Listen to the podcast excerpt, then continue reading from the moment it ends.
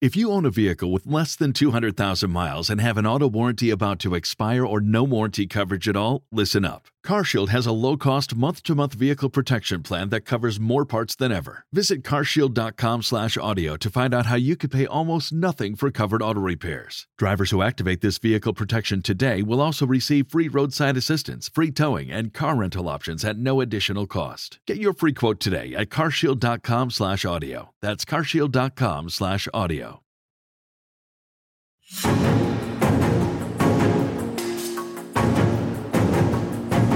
Hello and welcome to Politics War Room with James Carville. I'm Al Hunt.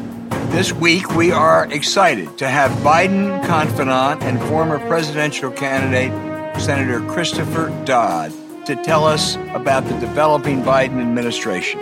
Then Georgia expert and the host of Battleground Ballot Box, Stephen Fowler, will join us for the latest in the fight for control of the Senate. Two races down there. Remember, we take your questions each episode, so write into politicswarroom at gmail.com or send a tweet to at Politicon for next week's show. We'll get to as many as we can, and we love these questions.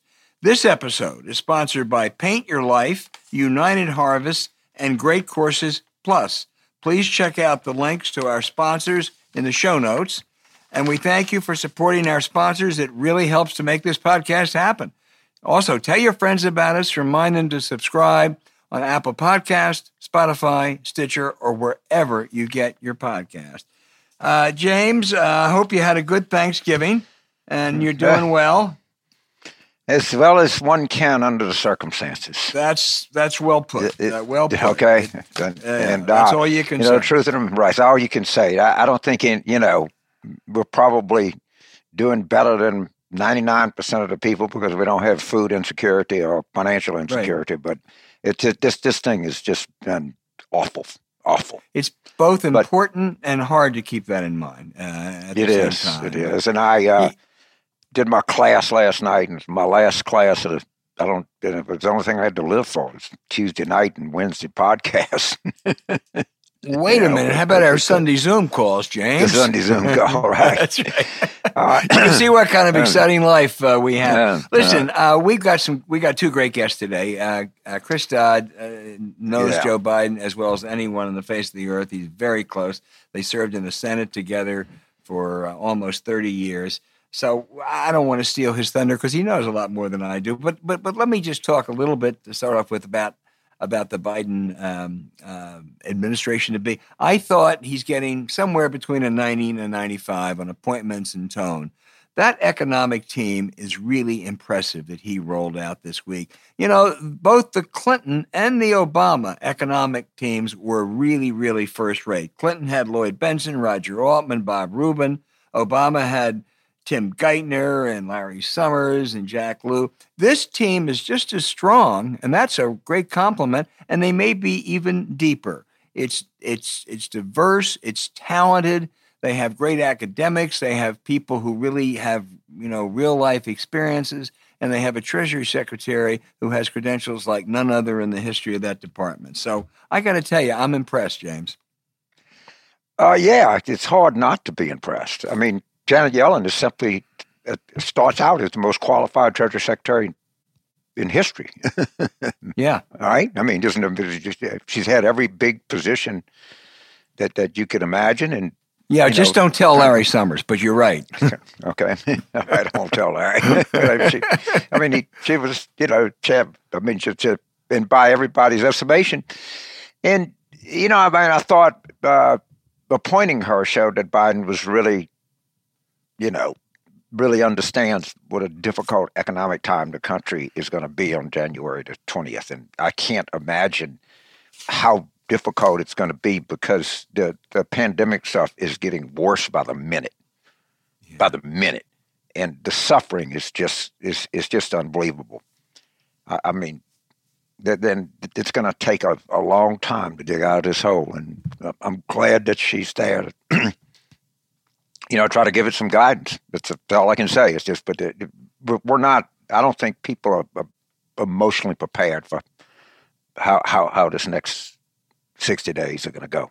It is. It's going to be awful. There may be light at the end of the tunnel, but boy, it's going to be a lot of darkness before we get there. Yeah. You know, I would say I think there was one slip, and I'm going to, and I want to say exactly why, and that's Neera Tanden at OMB. Neera is a really a really talented person. She's run CAP. She was in both the Obama and Clinton administration. Uh, and uh, she certainly belongs uh, at a high level uh, in this administration. I think to appoint her to OMB, uh, there'll be a really ferocious confirmation fight. I'm going to talk about the Republicans on this in just a minute. And the Biden team either will lose, which won't be good, or they'll have to use a lot of chits uh, to get uh, 51 votes for. And there are other good candidates they could have appointed, and they could have named her head of domestic policy, a really important job. She's a real talent, but she's a lightning rod, uh, and I'm not sure it's worth the fight. And I really like Neera. I, I agree with you. I agree with you. Uh, I think I think you're right on all counts. We'll we'll, we'll see how counts. it goes. Um, I have you know on this show, James. Um, James Clyburn even tops James Carville. Maybe he is St. James. We think he has been the most important politician other than Joe Biden uh, this year, and I'm going to take issue with him on something, uh, which I hesitate to do, and I hope, uh, in a way, I hope he's not listening. You know, he insists that Marcia Fudge be named as Agriculture Secretary, and there's sort of an implication, not so much from Clyburn, but from um, uh, you know some of the other African uh, American leaders uh, Al Sharpton and others that, you know, he hadn't done enough in pointing uh, blacks to top post. Well, first of all, let me address that. This guy, I mean, look at this. Look at this team. Where you look at that UN woman from Louisiana. I mean, she is hardly a figurehead. Look at Cecilia Rouse, Princeton Dean, head of the CEA, an African American. Uh, look at the Undersecretary, Deputy Secretary of the Treasury. And you might take a look at Kamala Harris, the vice president. You know, the right. most important post. Five vice presidents have become presidents. So I think that is a total bum rap. And and to go to Marcia Fudge, I, there's two reasons I think that would be an actively bad idea. One, I'm not sure she'd be a great appointment. Uh, there are other African Americans for other posts, like the mayor of Atlanta, who would be fabulous appointments. But secondly, Nancy Pelosi can't afford to lose a single other member, even if only for 60 days. She only has a majority of four or five in the House. And to lose that, they're going to be votes uh, that are going to be very, very close, starting with her speakership. And I think to name someone at this point is, I'm not sure Cedric Richmond uh, can go on January 21st. He may have to wait a while. And I think that uh, this is a rare case where Jim Clyburn is wrong. Having said that, the Republican hypocrisy on some of this stuff, including Neera Tanden, I couldn't believe Rob Portman said you know, I don't like the fact she tweets so much. Oh, you don't, Senator Portman. Really? I didn't hear you talking about your dislike for tweets over the last four years, or she's too partisan after you voted to confirm Tea Party's Mick Mulvaney. So I'm not I'm not defending any of the Republicans, and I give the Biden administration to be, as I say, a 90 or 95, but just a couple little small points. Well, first of all, I, you you don't know what what, what Clyburn is doing here. Uh, you know, these guys, you know, they put that up and said, well, you know, we can't do that, but okay, then th- th- there's a plan B behind it. Right. And I, I, I think that that's what's going on here. And the, the problem also is this, is the Democrats, if you read Tom Edsall, if you read anything, if you just use your common sense, we got a problem in rural America. Yep. And I know the ag secretary, the food stamps and the administration of that is a, the big biggest part of it but symbolically, you, you really want someone from Cleveland running the ag department. I mean, I just think that that, that, that to some extent it, it's it's. I, I don't. I, I think there. I think there's something else on the agenda. I guess is what I'm saying.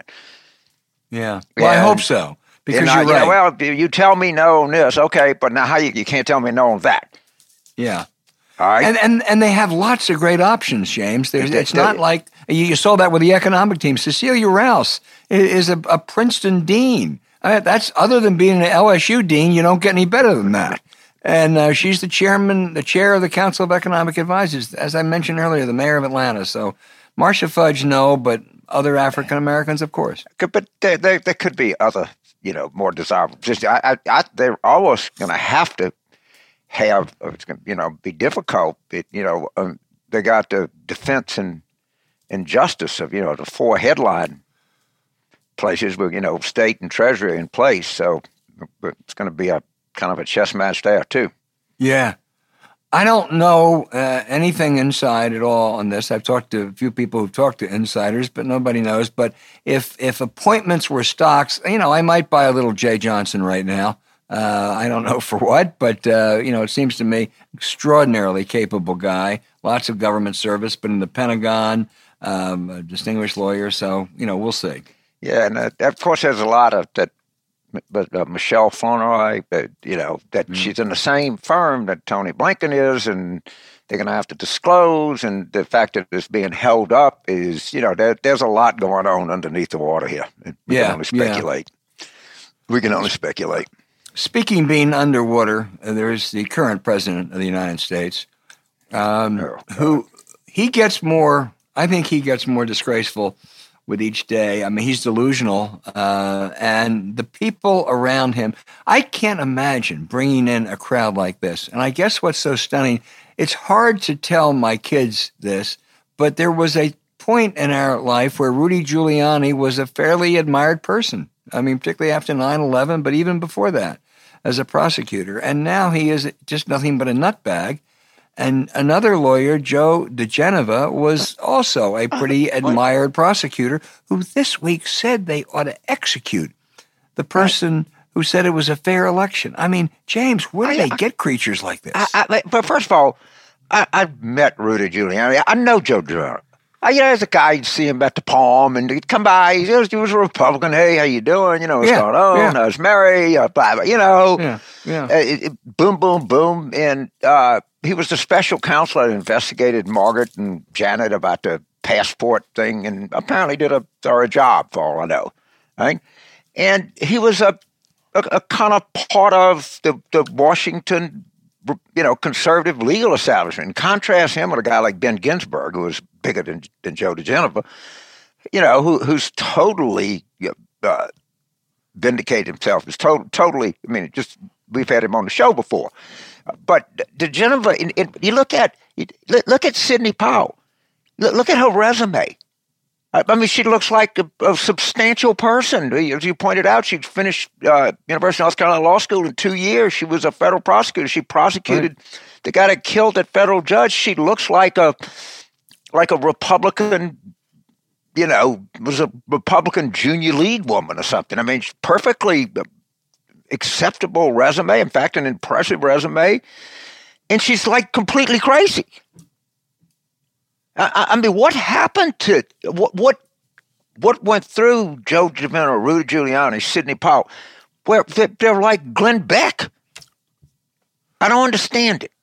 Well, the only I explanation really I I agree. Only explanation I can offer, and I hope my daughter's not listening to the show because uh, she hates for me to in any way insult dogs. If if if you lie down with dogs, you get fleas, and by that I mean if you're around Trump, you're going to be tainted. And there's almost no exception. Uh, he just does that to people, and they make the choice and they pay the price. And you're right. Ben, ben Ginsberg will be a respected figure 10, 20 years from now. Rudy Giuliani will be a joke as long as anybody remembers his name. I, I, I just, I would love to, when this is all over, I, I hope somebody, a, you know, really good journalist or historian or something, really tries to explain this because it, it utterly makes no sense. And I mean, they, they get laughed out of court. I mean, they get laughed out of court. By Republican and, judges, including a Trump appointed judge. I, I, mean, but this, there's no, they, they, they, just, and it just keep digging deeper and deeper right. and mm-hmm. deeper and deeper. It just, it, it makes utterly no sense. Hey, James, this year it's taken a little creative thinking to make the holiday season special. Luckily, we have found one way to bring us all together safely. I think this is almost the perfect Christmas gift because this or holiday gift or whatever you want to call it. But but but uh, but but I just think this is just one of the most thoughtful things and best ways to memorialize. You know, we have to memorialize you know hard times as well as great times. And families are struggling, and I think uh, I know my family would. You know, I'd love for my grandchildren and great grandchildren to have a picture of if we could be together. uh, like this. Well, these with, paintings with are truly unique and personal, and they and they and they right. paint at yourlife.com. You can have your painting done by hand from a world class artist from any photo, and it is at an affordable price, James. Right, right. I, I just think it's. I, I think that you know a necktie is not going to get it done this Christmas. All right, uh, uh, uh, it's just not. It's not what people are looking for. You know, you know, a new set of knives. But I think something like this really etches into the memory of a family. And I, I, I just, I really, you know, and I'm, I'm a big fan. I come from a big family. You know, I love family stories, and I think this is something that would, you know, my, my grandchildren would, would go back and look at. This is, you know, so I, I, I think this is just a terrific, just a terrific idea, and something that is unique and different. But if you want to buy a necktie and socks, get a necktie and socks. You're not going to send me socks, James? I'm so disappointed. I got so many. You know, you get old. I, what am I doing with all the goddamn socks I got? Listen, it's quick and it's easy. You can order a custom made hand painting portrait in you know, less than five minutes. Uh, you get to choose from a team of world class artists and work with them until every detail is perfect. Then you get your hand painted portrait in about three weeks. Yeah, I, I look. I, I, mean, I'm I'm really serious. I'm not, you know, again, I, am I'm a, you know, I'm a spinner, but this, this just seems like the, the the sweet spot. I mean, I mean that. Well, I don't know if my daughter's listening or not. My son listens, I know. My daughter sometimes listens. Uh, but uh, expect something special if I can get it back by December 25th. Uh, at paintyourlife.com, there's no risk. If you don't love the final painting, uh, your money's refunded, guaranteed. And right now, as a limited time offer, get 20% off your painting. That's right, 20% off and free shipping. Now, to get this special offer, text the word politics, the word politics, to 64,000. That's 64,000.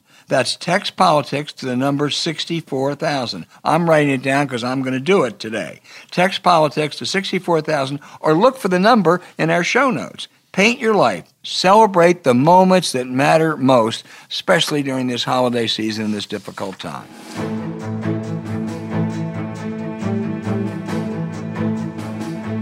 Hey, James, our next guest is at the center of the universe. I don't mean the American universe. The whole eyes of the world are on Georgia, which in a little over a month has two Senate races that will determine which party controls the Senate.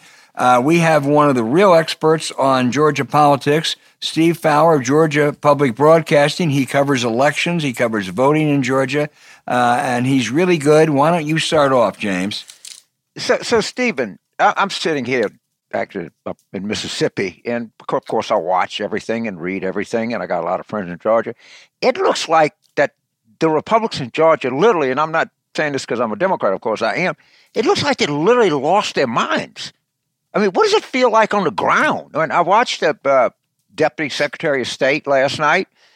I mean, it, it feels like people are having a nervous breakdown. Is, is, is, is, is there something that I'm missing, or what is it like on the ground? You, you've been doing this for a long time, and you followed it closer than anybody. Well, well, you know, it, it is a very, very unusual sight, to put it mildly. Uh, I've been covering Georgia politics for the last two and a half years, starting with the 2018 governor's race, where Brian Kemp, who was then Secretary of State, ran against Stacey Abrams, who was uh, a voting rights advocate.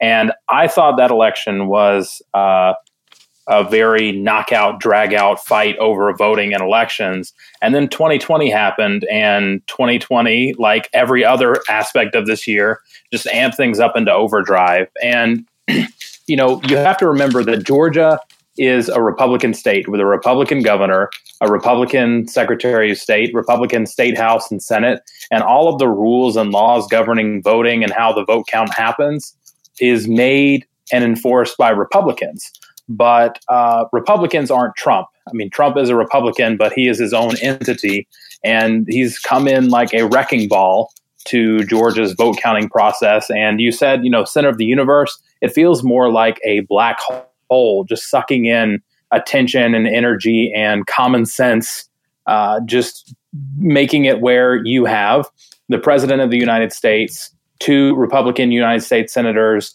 the chair of the Georgia Republican Party and several prominent state lawmakers all attacking the foundations of democracy with how voting works in Georgia. And uh, they're not in the minority. So, Stephen, th- this is one play that I've thought about that I, that I think would would would put uh, Loeffler and and Perdue uh, in a difficult spot, and that would be if Biden would have picked Sally Yates as Attorney General. And of course, Trump can't stand her, and if he threw that grenade out in the middle of this election, do you think it would? You think it would make them uncomfortable? They'd have to talk around it, or you have any view on that? I don't necessarily think so. Um, I mean, the runoff is still, you know, just under five weeks away, which is an eternity. But the message uh, th- we have Joe Biden, or sorry, we have Mike Pence coming to campaign in Georgia on Friday. We have the president coming on Saturday, and then a big televised debate between Senate candidates on Sunday. And so it seems like the campaigns at least are going to try to be laser focused on turning out the Republican base and saying, please vote for us so we can serve as a check on keeping the Senate majority, which is some roundabout way of saying that uh, Joe Biden is going to be president. And they're really, really trying hard at the ground level to make it about turning out votes for the Senate runoff, not acknowledging that Joe Biden is president elect, not acknowledging that President Trump lost, um, and really just kind of putting the blinders on that way. And I'm not really sure if there's anything else that can be done by the Biden team or by anyone else that can really distract from that other than the president himself uh, continuing to attack Governor Brian Kemp and continuing to attack the Secretary of State and uh, the so-called Kraken lawsuit that's happening in federal court. But I, I think really um, there's really only one person that can put the squeeze on these campaigns and kind of make it a little bit harder to breathe, and that's Trump himself. Go ahead, Albert. Well, I, let me ask you this: uh, Are are these races? Is there any possibility of a split verdict, uh, or is it so polarized that there's going to be a unanimous decision one way or another? If you would have asked me that three weeks ago, I would say there is a possibility that David Perdue wins and Raphael Warnock, the Democrat running against Kelly Loeffler, wins uh, because uh, David Perdue has a little bit stronger footing, even though um, he attacked Kamala Harris right before the campaign, intentionally mispronouncing her name. Uh, Kelly Loeffler just out the gate has been unpopular and been dinged for her stock transactions and for you know being worth half a billion dollars and all these sort of other things. And she was hammered by doug collins leading up to the election. But um, as we've seen the national results come in and we've seen joe biden narrowly win georgia i think for better or worse uh, the double barrel race is going to be like most other double barrel races, and whoever wins one seat ends up winning the other because uh, both the Democrats and Republicans are treating this as uh, running mate campaigns joined at the hip running together. And so I don't think you'll find very many people that look at David Perdue and look at Kelly Loeffler and say, hmm, something's different about one of these, so I'm going to vote for a Democrat. And same with the other way. You know, if you're voting right. for Jon Ossoff, you're going to vote for Raphael Warnock. Do you think, Steve, that Trump is coming down? He has criticized you. He said the vote wasn't was fraudulent, uh, it was fixed, and all that. In that context, is he going to be able to turn out uh, those voters in rural Georgia and other counties that uh, that voted for him November three? Will they? Will he encourage them? Will it make any difference for turnout for Loeffler and Perdue uh, on January fifth?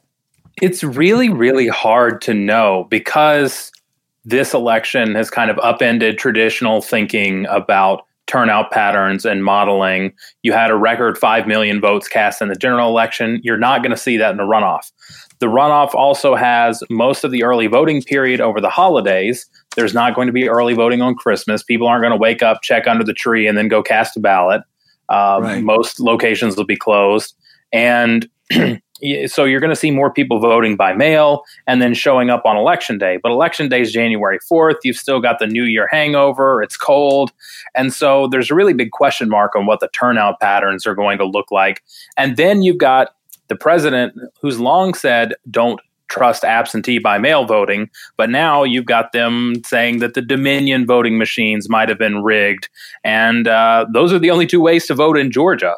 And yeah, that, what what we what we've seen, I mean, before the election, I was up at the president's rally in Rome in Northwest Georgia, deep red base, and about 50 people that I talked to asked if they voted by mail, and all 50, I might as well have insulted their entire family lineage by asking if they used a mail-in absentee ballot. Mm-hmm. So I think it could come back to bite them.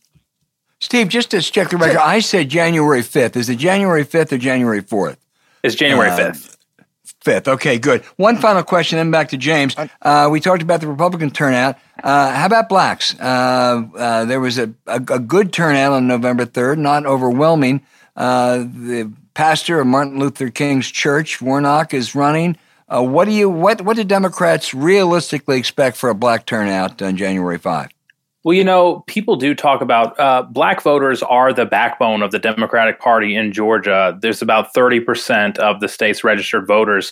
But the key difference with what Joe Biden cobbled together to win the state, and the key difference is going to make uh, the impact in January, is yes, keeping black turnout in the Atlanta area and in southwest Georgia, but it's other groups in Georgia that have grown in population uh, in the last decade or so, like Asian American Pacific Islanders and the uh, Hispanic vote, although we've seen some of that uh, peel off towards Trump. And uh, honestly, suburban white voters were ones that maybe voted for Joe Biden and then David Perdue and Kelly Loeffler um, if they're going to stick with those votes or if they're going to switch. So um, there is no winning Georgia without strong black turnout, but strong black turnout alone is not going to be what makes the difference. James. So, uh, in, and I, this analysis is hard to do, but it, the, most of the stuff I read says that the, the what, what we refer to as consultants, the share, that the black share of the total electorate in 2020 or 2018 was about the same as it was in 2016. Is that what your experience dictates to you? Is that is that what you see in, as you analyze this so far? Yeah, looking at the data, it is about the same. But I think what some of the analysis misses is that the white share has gone down. And so, yes, right. black share has stayed about the same. It's about 30% of what we would expect before, but it's those other demographic groups yeah. in metro Atlanta that have changed and, you know, enough suburban white voters that switched. Right. The, the, uh, the other in Georgia is, is probably as big as it is in almost any state in America. The people that, that neither identify as white or black mm-hmm. is, is a substantial part of the Georgia electorate and is, is a real part of the story. Uh, so I, I, I, saw that Loeffler has a, a, a, new ad, and it's kind of a really soft thing with a, with a black business lady and you know how she wants to do this. Does, should I read anything into that? But it, it looks to me like her some of her polling is coming in, and she's not doing as well in, in, in Metro Atlanta among you know, you know, white voters or, or, other voters, and she's trying to soften her image up. Is that a fair conclusion for me to draw, or what? Yeah. So if you look at the dynamics of the race, um, David Perdue and Jon Ossoff have been known entities. They have identified themselves and they have identified each other um, and defined that race. Um, and so there's not going to be very much wiggle room there. But Kelly Loeffler, uh, even though she's a senator, she was appointed, she still didn't have very much of an image out there. And so for much of the last year, she's been trying to introduce herself to voters. Um, but that introduction has largely happened from mainstream news articles questioning her stock trades and profiting off of the coronavirus allegations. And then she's had Doug Collins attacking her for not being conservative enough and then she came out with an ad saying she was more conservative than Attila the Hun and posted memes of Donald Trump body slamming COVID molecules. And so uh, she's got to do more to define herself as somebody who is simultaneously uh, an ardent defender of the president, but also not so extreme that you alienate the suburban voters that you need to get across the finish line. So, one more thing, I'm turning back to Albert. So, the big news this morning, everywhere I turn around, is these virus numbers are predictably spiking, and people, and you can just read between the lines, the public health people are, are literally in a panic stage. It, what's it like in Georgia? Are the numbers starting to spike there, and could this have some effect on early voting turnout or, or anything like that if it continues down its projected path? Well, the numbers are rising everywhere across the country. Georgia is no exception. It's nowhere near the peak of things um, in the summer when things were really bad. But it's also too soon after Thanksgiving to know if people did heed the governor's warnings to avoid traveling, avoid large gatherings. Um, but in Georgia, uh, much like you're seeing now with a resistance towards reality of uh, voting and elections and how things are done there, there is a large population that has been resistant to the idea of limiting gatherings and mask wearing in public and taking precautionary steps. And so it's really hard because the governor here hasn't been as uh, iron fisted as other states, but he also hasn't just let the virus run roughshod over people. And so it's a delicate balance to strike that we'll just have to see heading into the depths of winter if enough people are doing the right thing. You, you mentioned that there's a debate on Sunday. You also made a passing reference to Kelly Loeffler and uh, charges of insider trading. Loeffler and Perdue are both rich. They are really, really rich. They both engaged in, in dubious trading during the pandemic. Now, one might argue it was legal. I don't know. A manager made it, but I mean, I don't know why senators are stock trading anyway. And they made a bunch of money. Uh, Doug Collins said that uh, Loeffler uh, profited while Georgians suffered during the pandemic. Does that matter? Do ethics matter in this debate? There's so many other issues that it's just, you know, totally irrelevant. Well, it's really a matter of image and perception. And if you're a Democrat in Georgia, your perception is that David Perdue and Kelly Loeffler are super wealthy and out of touch with Georgia, um, and they are not going to do what it takes to make people uh, feel better during the pandemic and get them the need. But for Republicans, uh, you know, there's not as much of a concern because the investigations that have been opened did not find evidence of insider trading, but it's a matter of optics. And there are some people that say, yes, you're a senator, you're worth this much money. Why are you directing stock trades? Why do you not put it in a blind trust? Um, there are some questions about that, but uh, really with this runoff election, you know, it's either a turnout election or a persuasion election. But really, this election, for Republicans at least, is solely focused on getting President Trump's base to the polls and issues and campaign ads and other things that don't directly address that really don't matter. Well, I would just point out that Loeffler and Perdue say they were cleared by the Senate Ethics Committee. The Senate Ethics Committee would clear the Boston Strangler uh, if he were part of the, uh, the chamber. Uh, they have been cleared by a body that clears almost anyone that comes before them. A couple exceptions, but not very many. And certainly what they did was, I mean, at, at, at very best, uh, it, it, it was it was outrageously distasteful, and they made a whole bunch of money uh, and they had some inside information. So I, you know, maybe it doesn't matter. Maybe there are other things. Uh, yeah, um, uh, I, I, would argue that they need a lot of the same people to come out, particularly like rural whites, the, really kind of Trumpy voters. They they got to try to bring them out. And I, I I have no proof of this, but I think all of this stock trading stuff in in you know, Loeffler particularly, she looks she looks like a, a wealthy person, and you know, Perdue is, and uh, re- did, did this have some suppressive effect where they said, "Yeah, I'm not going to go vote. I don't, I don't, I don't have any. You know, I don't like. I hate Democrats." But I'm just not as motivated as I was in, in November, and they're kind of gutless. I, I think there's some chance that, that these stock stories and that kind of stuff can have a, a, a suppressive effect on the Republican base.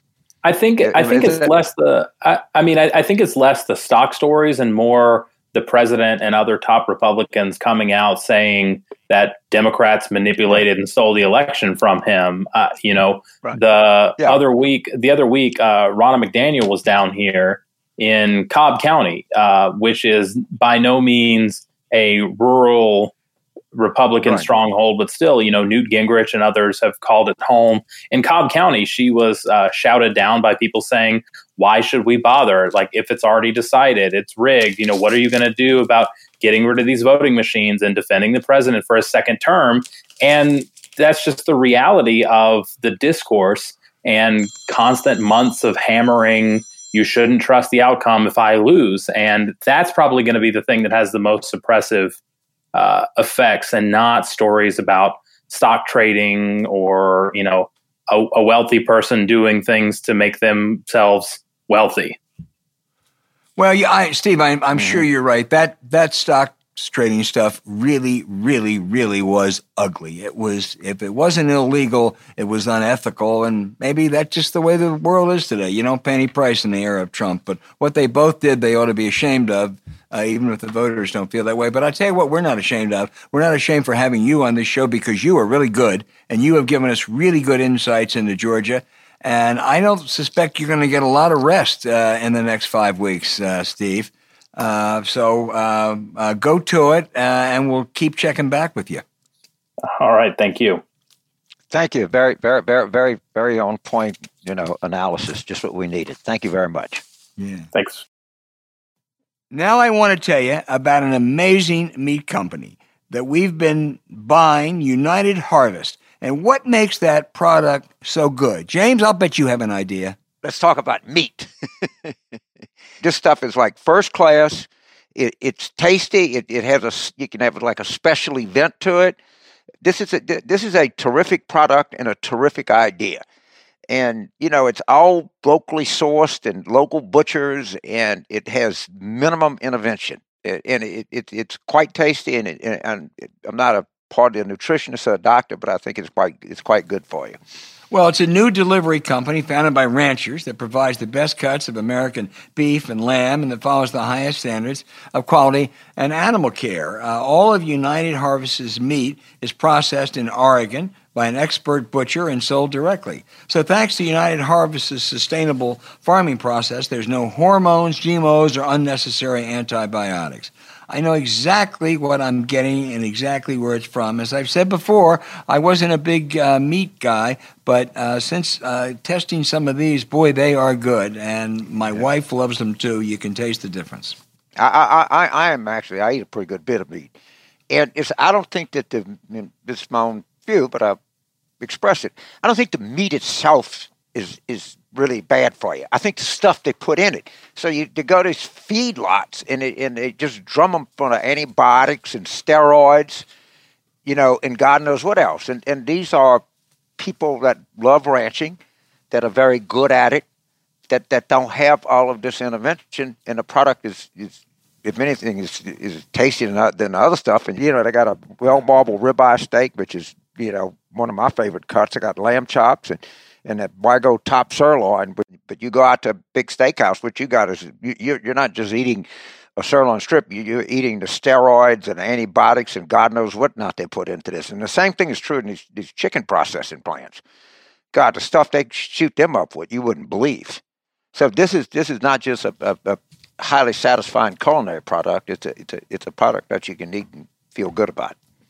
Okay, here's what I want you to do. Go to unitedharvest.com. That's unitedharvest.com and enter the promo code War Room. It's all one word to get the 20% off site wide with your order of $50 or more. Again, it's unitedharvest.com and use that promo code War Room at checkout. You can also look for the link in our show notes. If you value quality, flavor, and convenience, check out UnitedHarvest.com and be sure to use our promo code War Room to save 20% off your order of $50 or more.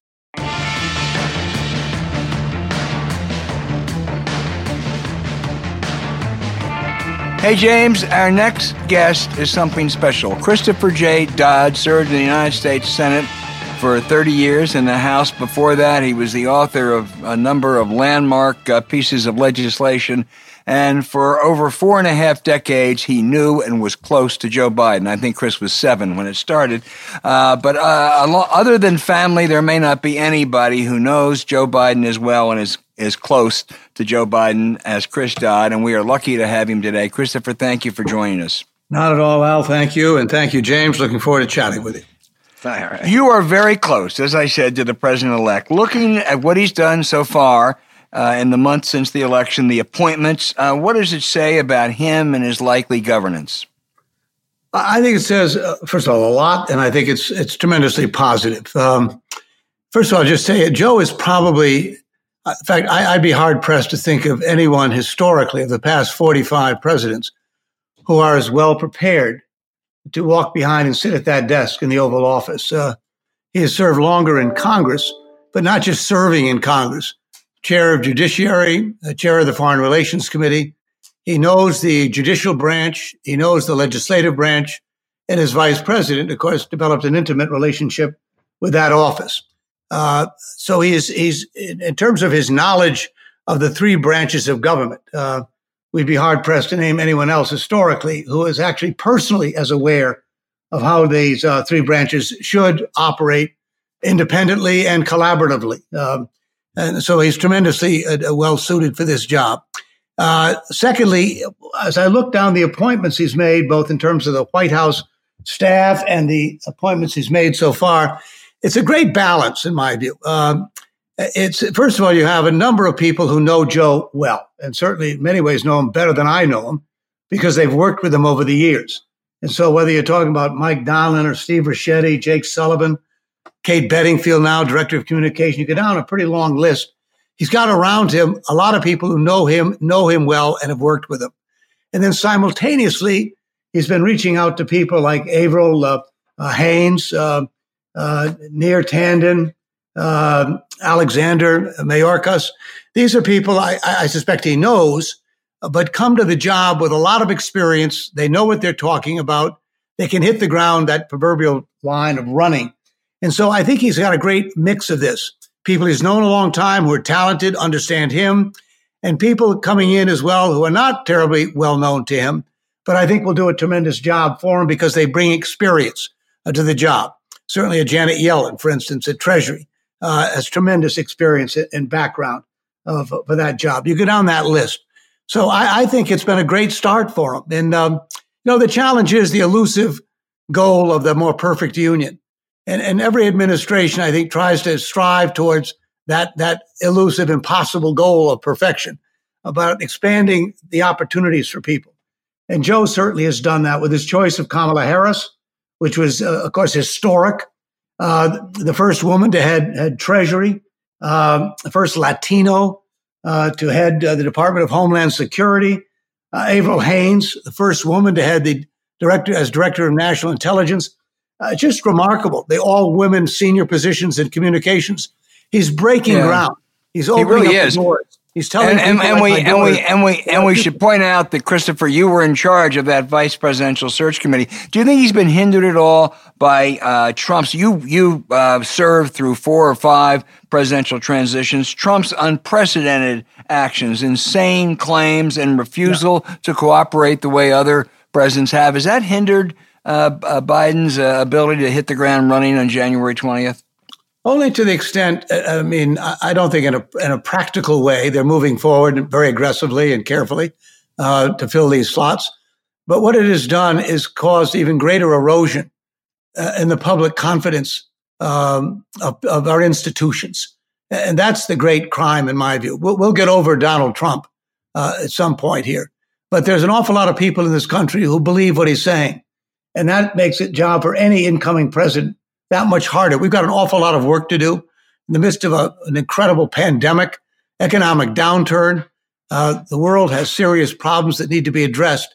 It doesn't help the new president coming in to have the leaving president, the exiting president, uh, continue to undermine the public's confidence uh, in the office of the presidency and these critical departments that are so important for the operation of our domestic and foreign policy.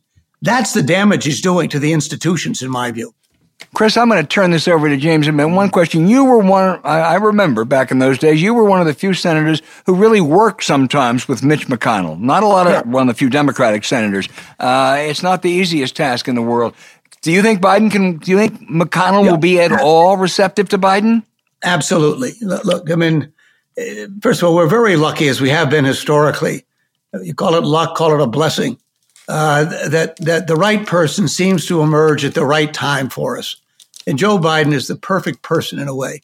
It's hard pressed to think of someone else, given his abilities, his talent, his background, and his background includes reaching out. We're a pluralistic society. We want to hold on to our democracy, and if you got you're going to do that, you've got to deal with people you don't agree with. And Joe Biden, I watched him do it with people that no one else could could uh, could work with. And Mitch McConnell may be one of the happier people in town. He, he won his Senate seat. He's not going to probably run again. Uh, he's depending on what happens in Georgia, he could still be majority leader, and he's got a president he can work with. Uh, and I'm very confident, knowing Joe and knowing Mitch McConnell. And while I disagree with the dreadful things that he's authored in the last several years, uh, I suspect he's going to want to demonstrate that he can work with someone to help us get back on our feet again. So I remain optimistic about that.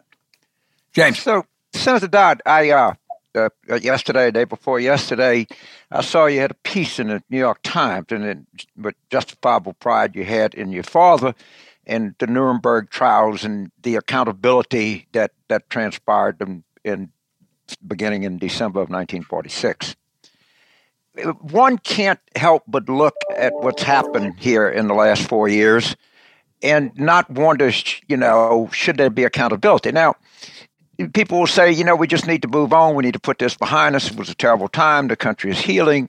Other people, like James Carville, would say that you, given the response to the pandemic and, and other things that have happened in the executive branch, we just we, we have to have accountability. We have to see what happened.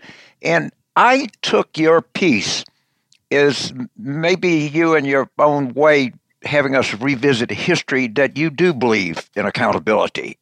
And we we have to be sure that as we go forward, the mistakes and misdeeds of the past become known to the public. Do you share that Carvillian view? Well, I do. As a general matter, I do. I mean, I I, I want to be careful here to, to draw some parallels between right. the atrocities of the Nazis. I mean, I, right. I have strong objection. So there's a significant difference in right. all of this. There's a huge difference. I'm just huge. talking about the general. I, I, agree with that, and I should have been yeah. even more clear. I'm not saying that, that this is in any way, shape, or form, but I'm just saying just what it what it was at its core is accountability. Well, it, it, at Nuremberg, it was. I mean, this was an unprecedented event, and it hasn't hasn't happened since.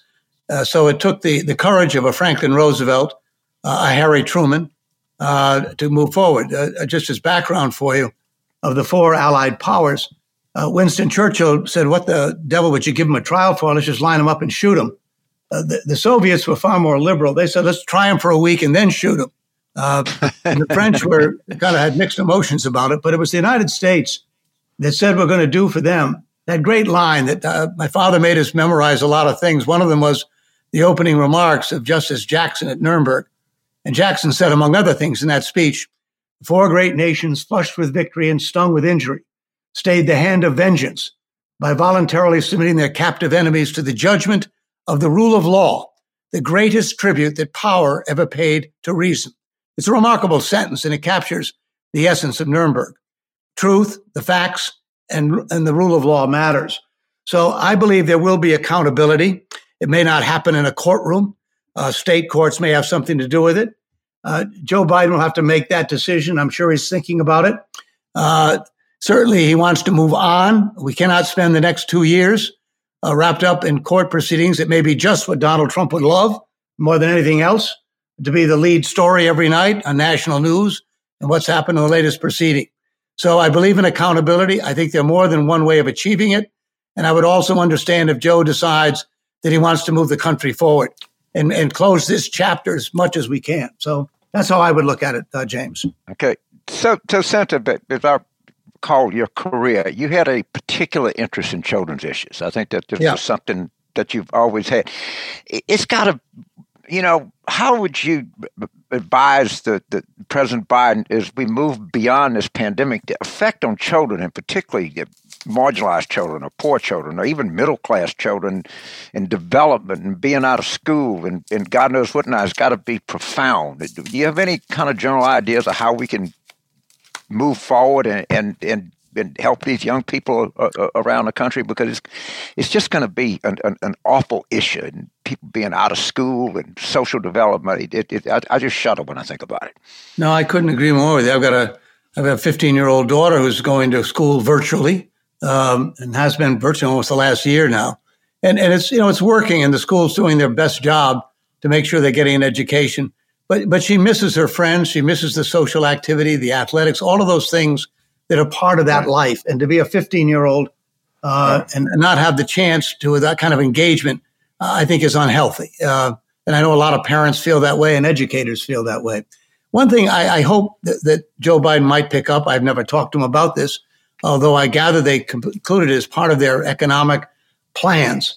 There's a pending piece of legislation. My former chief of staff and my campaign manager, uh, a, a congresswoman named Rosa DeLauro, um, I know her husband well. I know them, I know you know them well, and I started standing polling back in 1979. But and Mark Warner one time was your chauffeur. You've you've you've trained a lot of people, Chris. I've trained a lot of people. Uh, I interrupted. I'm sorry. Go ahead. No, but but the refundable uh, tax credit idea and and the direct payment uh, to children with a stroke of a pen. Uh, right now, members of Congress would qualify for that because of income pr- protections. If you reach down into the levels of poverty with that proposal, you can make a, an immediate difference for these children's lives. Uh, we, we did that with the elderly, and it worked. We took the poorest sector of our population, the elderly, and we took them out of the depths of poverty. Uh, and it's a great success story. And it was a fight to get it done. We can do the same thing with children. And I hope that Joe Biden, and I'm confident they will because they've demonstrated already, they care about it. Joe was always a great ally when I was doing those uh, bills on family and medical leave and the health care provisions with children. Uh, he was always a great supporter of what we were trying to push forward. That's one bill, as well as the child care legislation. I authored that first bill since World War II back in the 80s, um, and, and it made a huge difference to people. And today we need to make sure you can keep those doors open. Uh, you can't get women back to work and men back to work if they cannot place their child in a safe, secure place. And so that's got to be an immediate goal to get those doors back open, make sure they can be clean and safe, and children can be uh, begin that learning process that is so critical. So I'm confident that'll be part of the agenda. And lastly, I'd mentioned zero to three, and that is the brain development of children. Uh, uh, Mark Shriver and others have really worked hard on this over the years, and we don't pay much attention. But science will tell you categorically that if that child gets the proper treatment and care, and that that span of zero at birth up to three or four years old, it can make a huge difference, James, in that child's development in in, uh, in the in the coming years. So I hope the zero to three programs, the child care, and getting that refundable tax credit back to poor children would be a major part of their agenda starting out. Well, you know, I, I, I, just want to concur with James on that, uh, you know, marvelous uh, piece you had in the Times, a letter about your dad in Nuremberg and Justice Jackson. And I hope I hope we can still see the video that he showed that day. Um, uh, Chris, is that still available? it, it is, and um, in fact, he became uh, a little piece uh, of history. Just, just, let me interrupt to say for listeners, uh, Chris's dad later became Senator Thomas Dodd, was one of the chief prosecutors under Justice Jackson at Nuremberg, and this is what we're talking about. Yeah. Uh, it was the summer of 45. He wrote my mother every single day. I published my father's uh, letters to my mother. He wrote 400 letters every night. Uh, in the fall of 1945, Wild Bill Donovan, uh, for your listeners, may remember that name. He was the head start of the o- OSS, and he was Robert Jackson's number two at Nuremberg. They couldn't get along with each other. Uh, they had terrible disagreements. And so uh, Donovan leaves in the fall of 45, and Jackson asked my father, my father was 38 years old, uh, to become his number two at the first prosecutions. And so he had 180 lawyers underneath him for the next uh, uh, almost 11 months. Um, to try and manage the the uh, our part uh, of the of the trial itself. Uh, and it was a wrote my mother every night explaining what was going on. It's a great first draft of history. Today we'd be sending texts and emails of two or three lines, but each of the letters were 8, 10, 12, 14 pages long, handwritten every single night. I only discovered them in 1993. I didn't know they existed. I was a year old when he went to Nuremberg. And, um, and I began reading them. And I'll tell you one thing that, that he says in a letter written on June 1st, 1946. He's a much older voice by June of 46 than he was in the summer or the early fall of 45. And he says to my mother in that letter, I will never do anything as important in my life again. Uh, this has been, uh, so I hope the rest of the world takes note of what we've done here and will follow the law uh, that we tried to set here uh, about, about this kind of behavior in the world. And, and, and I think back to his life, it changed everything for him. The human rights issue was a dominant theme of his service in public life thereafter. And it was pretty provocative in that moment of his life at age 38 or 39 to recognize he'd probably never do anything as significant again as being involved in an historic trial of that magnitude. So we all learned about it growing up around our dining room table. He told us stories about individuals and people, the atrocities he saw. That film he showed for the first time on, on November 29th, 1945, 75 years ago, this past Sunday, set the tone. And where he said basically facts are important, the truth is important, and the rule of law is important. And that's relevant today is what we've been through with truth and facts and the rule of law seem to be taking a back seat. So thank you, uh, Al. well, no, no, no, it sure is, and everybody, you ought to get that book that Chris wrote. Those letters really will will uh, they're they're marvelous, and they're, they're some of them are quite emotional. Uh, to mm-hmm. read, and I and I, and I want to get that video, Chris. I hate to do this, but I'm going to you know do a transition to crass politics now. Uh, yeah. uh, and that is, uh, it was a great victory for the Democrats with Joe Biden and right. Kamala Harris. But uh, down ballot, it was quite a disappointing night. Do you have any theory as to why? Well, I, I, I don't. I mean, it's a, um, you know, because there wasn't any campaign per se that we can point to that urged people to, you know, make sure you give us divided government. Um, you know, whether or not it was uh, th- that people were sending a message that they that they wanted um, uh, they wanted their their Congress uh, uh, to be Republican, more Republican than certainly anyone imagined it would be. They wanted to get rid when you have almost now what is it number five, six, seven, eight million people. Uh, said they wanted a change at the top, uh, and that was pretty clear uh, given the votes that occurred across the country, the electoral college outcome. so there may have been that that thought. Uh, I, I, want Joe Biden to win. Uh, I'm worried about uh, reaching too far, either economically or in foreign policy. And so I'm going to uh, I'm going to go in and, and, do what people did in the state of Maine. And we are just talking about that earlier. Uh, Susan Collins won handily by nine points, I think it was, uh, statewide when Joe Biden was carrying the state of Maine. The congressman in the second district, the Democrat, carried his his district pretty pretty substantially, and Donald Trump swamped uh, tremendously, won that second district overwhelmingly. So uh, there clearly were different messages occurring. Uh, it's the first time I've seen party uh, party votes splitting in recent memory. Uh, it used to happen all the time, but it looked this time that people actually spent more time on a ballot, maybe because they were mail-in ballots. The people labored over them longer than they do when they normally go in and cast a ballot on a machine or only have that 30 or 40 seconds with someone else is waiting behind them in line to cast a ballot. So I think these um, early voting, mail in ballots may begin to see a return of people spending more time thinking more about what message they want to send as a voter.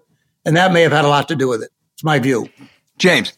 So, Senator, first of all, the, the common conventional wisdom of there are no swing voters. Well, guess what? They are. There are right? And, and one of the points I, I, I would make that I like to make, and I, if you like it, you can make it when, when people call you. It, Florida in 2018 passed the felon's right to vote with over 60% or better to vote. Florida in 2020 passed a $15 minimum wage with 60% of the vote. Maybe there's something wrong with the campaigns that we're running in Florida. All right? mm-hmm. Maybe yep. we had, maybe the, the, you know, in, in 2018, it was three words protect pre existing conditions. It stuck with people. In 2020, there were three words that stuck with people, never uttered by Joe Biden, but defund the police. All right. And I, I, think the country is very open to the application of, of smart interventions on behalf of the government to make people's lives better. I don't think what I think the country was saying is we don't we're not looking for radical systemic bottom up explosive change. That, that that's my view, and I think the the, the, the fact that you get sixty percent of the minimum wage and you get forty seven percent of the vote, I think is a is a message in there to people. I really do, and I, I just make that no, point I agree to you. you. I think you're dead right, uh, James, on that point.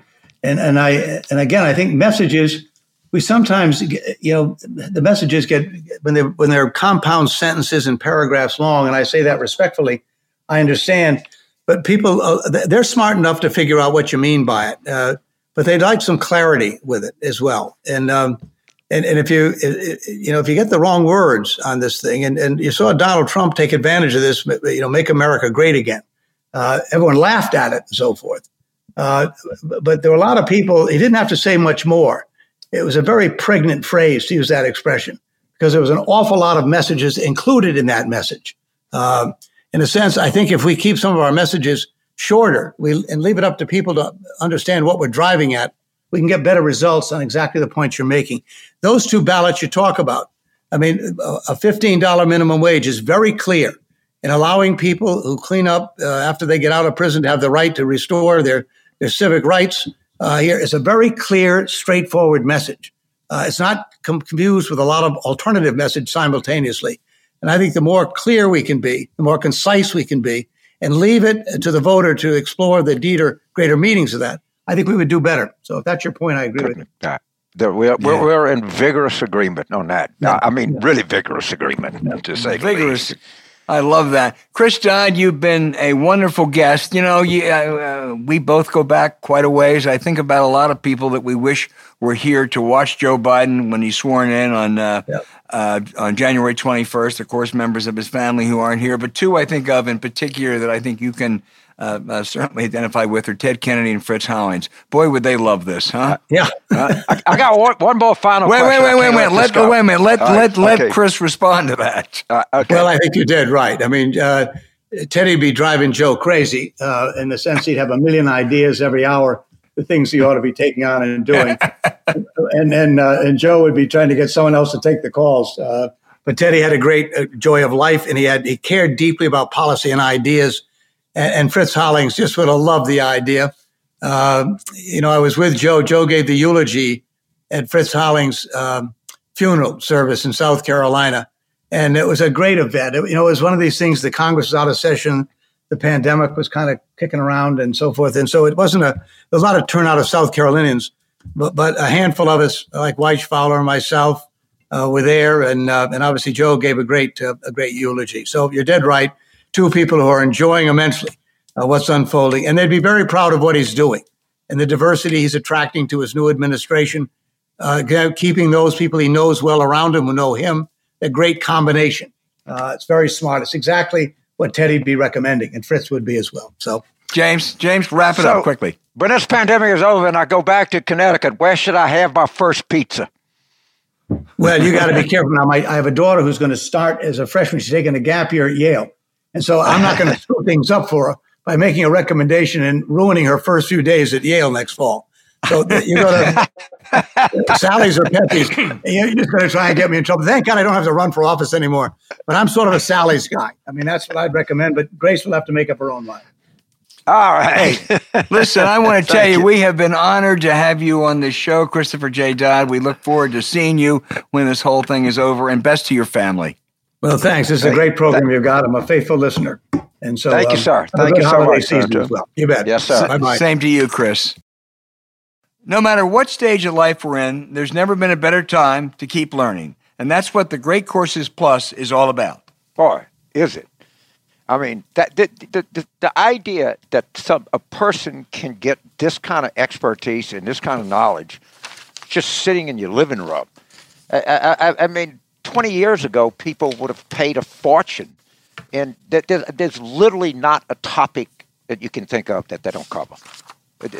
This, is a, stunning product, and, and it's really a stunning product for people like us who, who are seniors who, you know, actually have more time than, than, most people, but, you know, who love learning and, you know, we have a particular interest in, in history and military affairs, or, but anything, anything that you, anything you're interested in, you know, his, you know, they, they don't just have the history of art; they have the history of art, and you know, in Holland in 1675 or whatever it was. I mean, it, it, the the granular detail that you can get here is just unbelievable.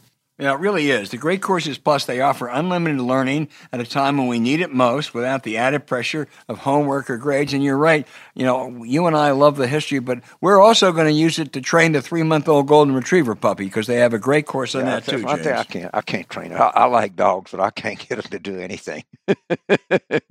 you know, I think that the most relevant one to have right now, and the next one I'm going to do is on white collar criminal law because I got a feeling that that's something we're going to be discussing quite a bit in the coming years.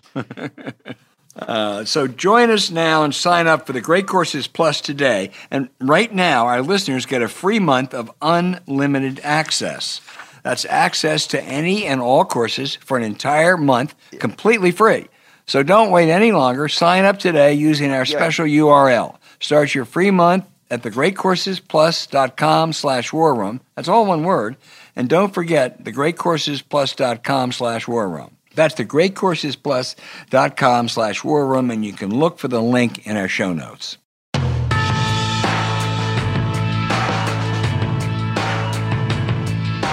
Once again, a whole bunch of really terrific questions from our listeners, and it's hard to choose because there's so many good ones. But let me start off with Neil in Sydney, Australia, who asked James about Michael Flynn. He's benefited from a pardon, having been found guilty of a crime. Uh, now there's a discussion of other officials, family members, and everybody else under the sun receiving pardons prior to January 20th. Pardons for what? He asked. How does it work? I mean, you know, what do you do? well, the first thing is, as soon as I get my second shot, you can meet me at the Sydney airport because I think I'm going to go there. been, no, there's hope. I've, there's hope now, I've James. Been, I've been, I've been to, I've been to Sydney. You know, it's a that, you, that that that opera house is one of those things, and that you see it, and it's actually as gorgeous as you think it is. You know, sometimes you, you see something, you go, oh well, all right, I've seen that before. That not Sydney Harbor is, is is one of the true great treasures of the world. So Michael Flynn is another person. He was a distinguished soldier. He really was. And he, he, he was considered to be like a smart guy. He had, he had respect around. And he went totally nuts. Yeah. Totally nuts. And, and this is the, the great mystery to me is what drove all of the, and I'm sure he was a Republican. I'm sure he was conservative. I, that, that was so be, be typical of a general officer at the time he was coming up. I, I, just I cannot explain Michael Flynn. I cannot begin to explain him other than he wanted to make a lot of money, which was clear. Which uh, you know that that's that's a that's a whole other problem. Uh, uh, uh that you know the, one of the biggest revolving doors in all of Washington are these re- retired generals and admirals. Right. But I, he was a smart guy, and he he he was a, a, a highly respected soldier, general officer. Yeah. Who who went bonzo. And you know what? Now Sidney Powell is representing him.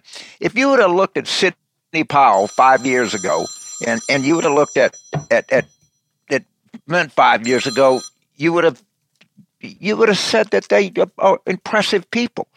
And and the same goes for so many people that are, you know, Joe diGenova. I, I, I, I'm sorry. Well, the, I, I, wish I had a know, better answer for the you. The interesting question really is the other way around. Who has not been tainted by him? It's almost impossible to think of anyone. You know, let me just add uh, to Neil. We, some we, people we, we ought to remember. Yeah, but it was those who got close to him, almost without exception. Let me let me yeah. just go to Neil's question and say, when Michael Flynn accepts the pardon, that is tacit to an admission of guilt. I mean, I'm sorry, it is. So he can't say he's been cleared because he has not been. Uh, secondly, Michael Flynn became a serial liar. He didn't just lie to the FBI. He didn't just lie to uh, Mike Pence and the press secretary about his involvement in conversations with the Russians. He lied about his lobbying for Turkey. He lied about his lobbying in the UN uh, on behalf of Israel. So he he he really deserved what he got, and now he's going to run around saying that I'm an innocent man. No, he's not. First of all, first of all, he pleaded guilty. All right, and this is something you know I don't practice and practice law and God knows whatever. Do you know how long it takes to enter a guilty plea that the judge says, okay, are you on any medication? Did you sleep? Did you talk to your lawyer? Do you understand? I mean, I mean it's a, it's a, like a 45 minute process It's under oath. He doesn't have to acknowledge. He's guilty. Yeah. I mean, he doesn't. This is not a. If, if, Rudy Giuliani gets a pardon, I guess to some extent maybe he's got to admit something. But I mean, Michael Flynn is convicted. Well, I'm uh, sorry, Neil. I wish we I wish we could give you a better answer, but, but it's just the way I, I can't. it's the way yeah. the system works. I'm going right. to do something I probably shouldn't do. There's a question from Larry, and I'm going to answer it first because he, but he is from Louisiana, James. Okay, he, said, he, he says I understand. He just said Louisiana. Free, he say a hometown. He's, he doesn't say a hometown. All right, okay. But he says he, he understands free speech, but when the President of the United States says things repeatedly that damage democracy, is the vote the only recourse we have? Uh, basically, yes. Uh, you know, presidents are immune uh, from any kind of uh, uh, prosecution for things they say. You know, the libel laws against you know public officials, slander laws are are very difficult to start with. And yeah, that is basically the only recourse we have other than shame and other than possible criminal action later because some of the things he said may well have had a bearing on things he did. Yeah, that possible criminal action is, is, is very important component here. And just so you know, I'm not one of these let bygones be bygones guy. We got to find out what the bygones are before we let them go. And my own personal view is that he is a career criminal and career criminals have a tendency to commit crimes. Now, that's just a personal view of mine, but I, I think that we need an exhaustive look at a, at a, a, lot of things on a lot of different fronts here. But well, he might be immune next... from, from, from libel laws. He's not immune from bribery laws. You'll see next. Uh, well, you know, the other thing also is any grand jury can can uh, can call him uh, can call people before that, and if they've been uh, you, you, know, uh, pardoned, right. he's pardoned himself. Uh, you know, he has to testify under threat of, of, uh, penalty of, perjury. Right. The reason I asked the question Louisiana, because the next one is really for you. How should black leaders in the South understand or navigate the tension? This is from Matthew. He doesn't say where he's from. Between a universal approach to politics and the reality of racial discrimination and identity. How does the Democratic Party apply well, these lessons? First of all, if you look at people like Cedric Richmond, or you look at people like Mayor Lance Bottoms, or you look at people like Clyburn, you know, you look all you know across, or, or even Latoya in, in, New Orleans. I mean, they, they, they are, of course, they're, they're leaders in, in, in, their community, but they're universalist leaders also. I mean, they they understand, uh, have a, a, good grip of the whole playing field, and uh, you know, I think that a lot of them are, are just been, you know, excellent public servants and and I think they've served not just their own community but the general public as well. I mean, yeah. you always have exceptions. Uh, I'm sure you do, but most of the and I know a lot of Southern, you know, black leaders, and most of them are, are, are pretty talented and pretty pragmatic. It's been my experience, at any rate. Yeah, no, uh, I agree with you uh, totally. Uh, our next question is from Nigel uh, in the UK, and I only regret the fact that I have to ask it, and we can't hear Nigel with that marvelous accent, which makes us all feel less smart. Uh, ask it, but he said, "From this side of the pond, I'm amazed there are conspiracy theories suggesting Republican voters voters, this is in Georgia, should not vote for Loeffler and Perdue. Would you consider it dirty politics if some non-Republican created effective?" Social media sites which champion a Senate write-in campaign for Donald J. Trump. Well, it'd be dumb to do. First of all, you don't want to do it if you're a Democrat, and Roger Stone is already doing it. Uh, he's a nutbag, but he's a right-wing nutbag. I don't think it's going to make any difference. Well, if I thought it'd work, I'd do it myself. I don't, I don't think anything wrong with it. Okay, I, don't, I, I, don't, I don't, I don't have any ethical or moral qualms about doing it. It's totally legal, and I, I my problem is I don't think it be particularly effective and would probably backfire. And could backfire. But I don't have a I don't have a, a issue at all. In the Doug Jones 2017 race, we, we ran a write-in campaign for Nick Saban. Mm. And so, you know, we ran ads showing how to write Nick Saban's name in, and, and actually in, in Lee County, which Auburn is, how to write Gus Malzahn's name in. That, uh, yeah, you wouldn't want to do you wouldn't want to do Nick Saban in Auburn. That's I, I think that was smart. Right. Well, uh, but, and, and they, by the way, they got twenty two thousand votes between them. which is uh, more than Doug won by. You, but I, I, I, totally think it would be a good idea if I thought it worked. I wouldn't have an, I wouldn't have an issue with it at all. This is also for you, Ryan from Illinois. I'm a 40 year old lifelong Democrat. My dad was a coal miner in central central Illinois, and I still have fond memories of the Bill Clinton presidency. Would Bill Clinton be able to run on his own policies in today's era? Shit, Woody. This this is like what we found out in November. Is this is Bill Clinton's America, not AOC's America? the minimum wage carried 60% in Florida. Right? That people are, the, the, the, uh, and read Tom Edsall this morning, who's a guy that you and I both uh, uh almost worship. All right? He's right up there with I mean, Clyburn. Yeah, he's right up there with Clyburn. I'll listen to Jim Clyburn. All right? Listen to Jim Clyburn. What he said after the election. I, I, and I mean, I, this lurch to the left, you know, oh, even, you know, President Obama said that you know that defund the police was not helpful. Look, in 2018, there were three words: protect pre-existing conditions. That stuck with people. In 2020, there were three words: defund the police. That stuck with people. So I, yeah, I, I think that you know the the Clinton Obama policies are the policies that, that by across the breadth of the country that, that are embraced, and across the Democratic Party they are embraced. So I, I don't have no. I have I and, and I and, and the, the experience in 2018 and 2020 has just borne this out. Well, I, I, I, agree, and that leads us into a question from Judith, uh, who is from Stockport, Ohio. She says correctly young people face a scary future thanks to climate change, the two step forward, one step back routine that's been going on for years. It's not going to be sufficient. Uh, aren't AOC and others right to demand something be done? Well, of course they're right to demand something be done. It's just, I think, often what they ask to be done, A, is not achievable, and B, may not even be desirable. I, I am for a greatly expanded uh, Affordable Health Care Act. I think there ought to be a public option. I think people under 65 ought to be to, able to buy into Medicare. I'm for doing something about drug prices. Uh, I think there are all sorts of things you can do. I am not for a Medicare for all that takes away the option of private insurance. And I'm not for it. I don't think it's good policy, but what I know is it's lousy politics. So, yes, they're right, Judith. They, right. they ought to demand something. It's just a case of what they demand. So, there, there, there are two screaming policies that dwarf everything else that's not going to war, which is not uh, is always a possibility, and that is the massive inequality and massive climate issues we have. So something must be done. This is something, ergo, this must be done. That is the most flawed logic in the world. All right? When we talk about inequality, we talked about on this show, which I think is the best single idea to deal with inequality, and that is baby bonds. Yeah. All right? That is something, you know, that is something smart that can be done.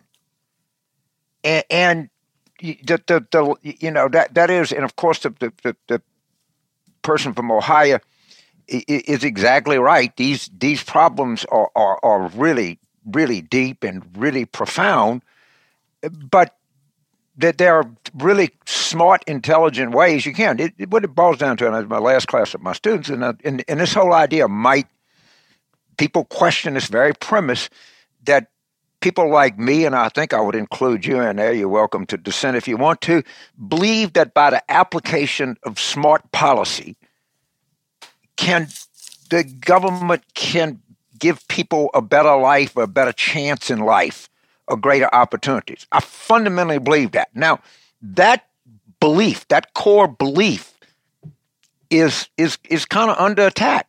That you're not going, James. You're not going to do it through the through the very system. You have to blow the thing up. You, you have to start with socialism, but you have to blow up every. And that that that that is the essence. That is the basis of Clintonism or Obamaism. That yes, you can do things that are smart, and if you do smart things, it can lead people to have a better life. All right. Yeah. Well, I mean, of course, and it's been proven, you know, since since the New Deal, uh, if not before that, and you know, those who, who say that, those the, the, the Tea Party types, uh, when you go back at them and say, well, you know, maybe we wouldn't end Social Security. Oh, well, maybe we wouldn't end Medicare. Well, no, we wouldn't uh, dismantle. We wouldn't turn all of our swords into plowshares.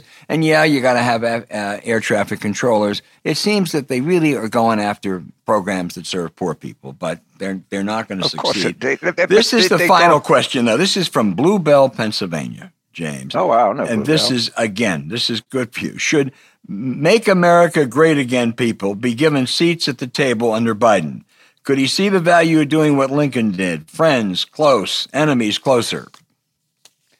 Well, first of all, somebody's going to have to have a seat at the table because they either got 52, 51, or 50 Senate votes.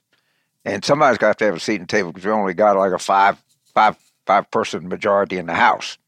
So, uh, and I think that, that Biden understands that. But that it's just what you, what you dealt with is the same thing Lincoln was dealing with. Is you dealt with the reality of politics. And the reality of politics is you're going to have to make deals with people that you find distasteful or you don't like. But I, I, I, that that cannot be helped, and not even to mention the federal court system that you got it that's yeah. looming heavily over you every day. So I don't think there's a choice here. Yeah, I, I agree. Really uh, you know, you can't get unless even if you go and the Democrats are lucky enough to win two seats in Georgia, uh, it's going to be very hard to get much done legislatively without at least a little Republican help. Uh, so that's the uh, that's the nature of what the election result was. You know what? And, people like me will say, "Let's get them in 2022." Yeah, it, well, it, but we're not doomed for four years. Uh, you know, no, we're not. But let's get done as much right. as, as we can get done yeah, now because right, people right. are really hurting, and if you can make them hurt less uh, a little bit, even it's even awful. that's good. Well, keep those keep those cards and letters coming because we really really appreciate it, and they're really yeah, good questions. And yeah. I hope the answers are almost as good as the questions. Yeah, that's my favorite part of the show. Yeah. Hey, thanks for listening to Politics War Room with James Carville and Al Hunt. Remember to email your questions, that's James' favorite part of the show, to politicswarroom at gmail.com or tweet them for next week's show at Politicon. Thank you for subscribing on Apple Podcasts, Spotify, Stitcher, or wherever you listen. Please rate the show with a five star review. We'll be back next week with another show as we continue our war room planning for 2021.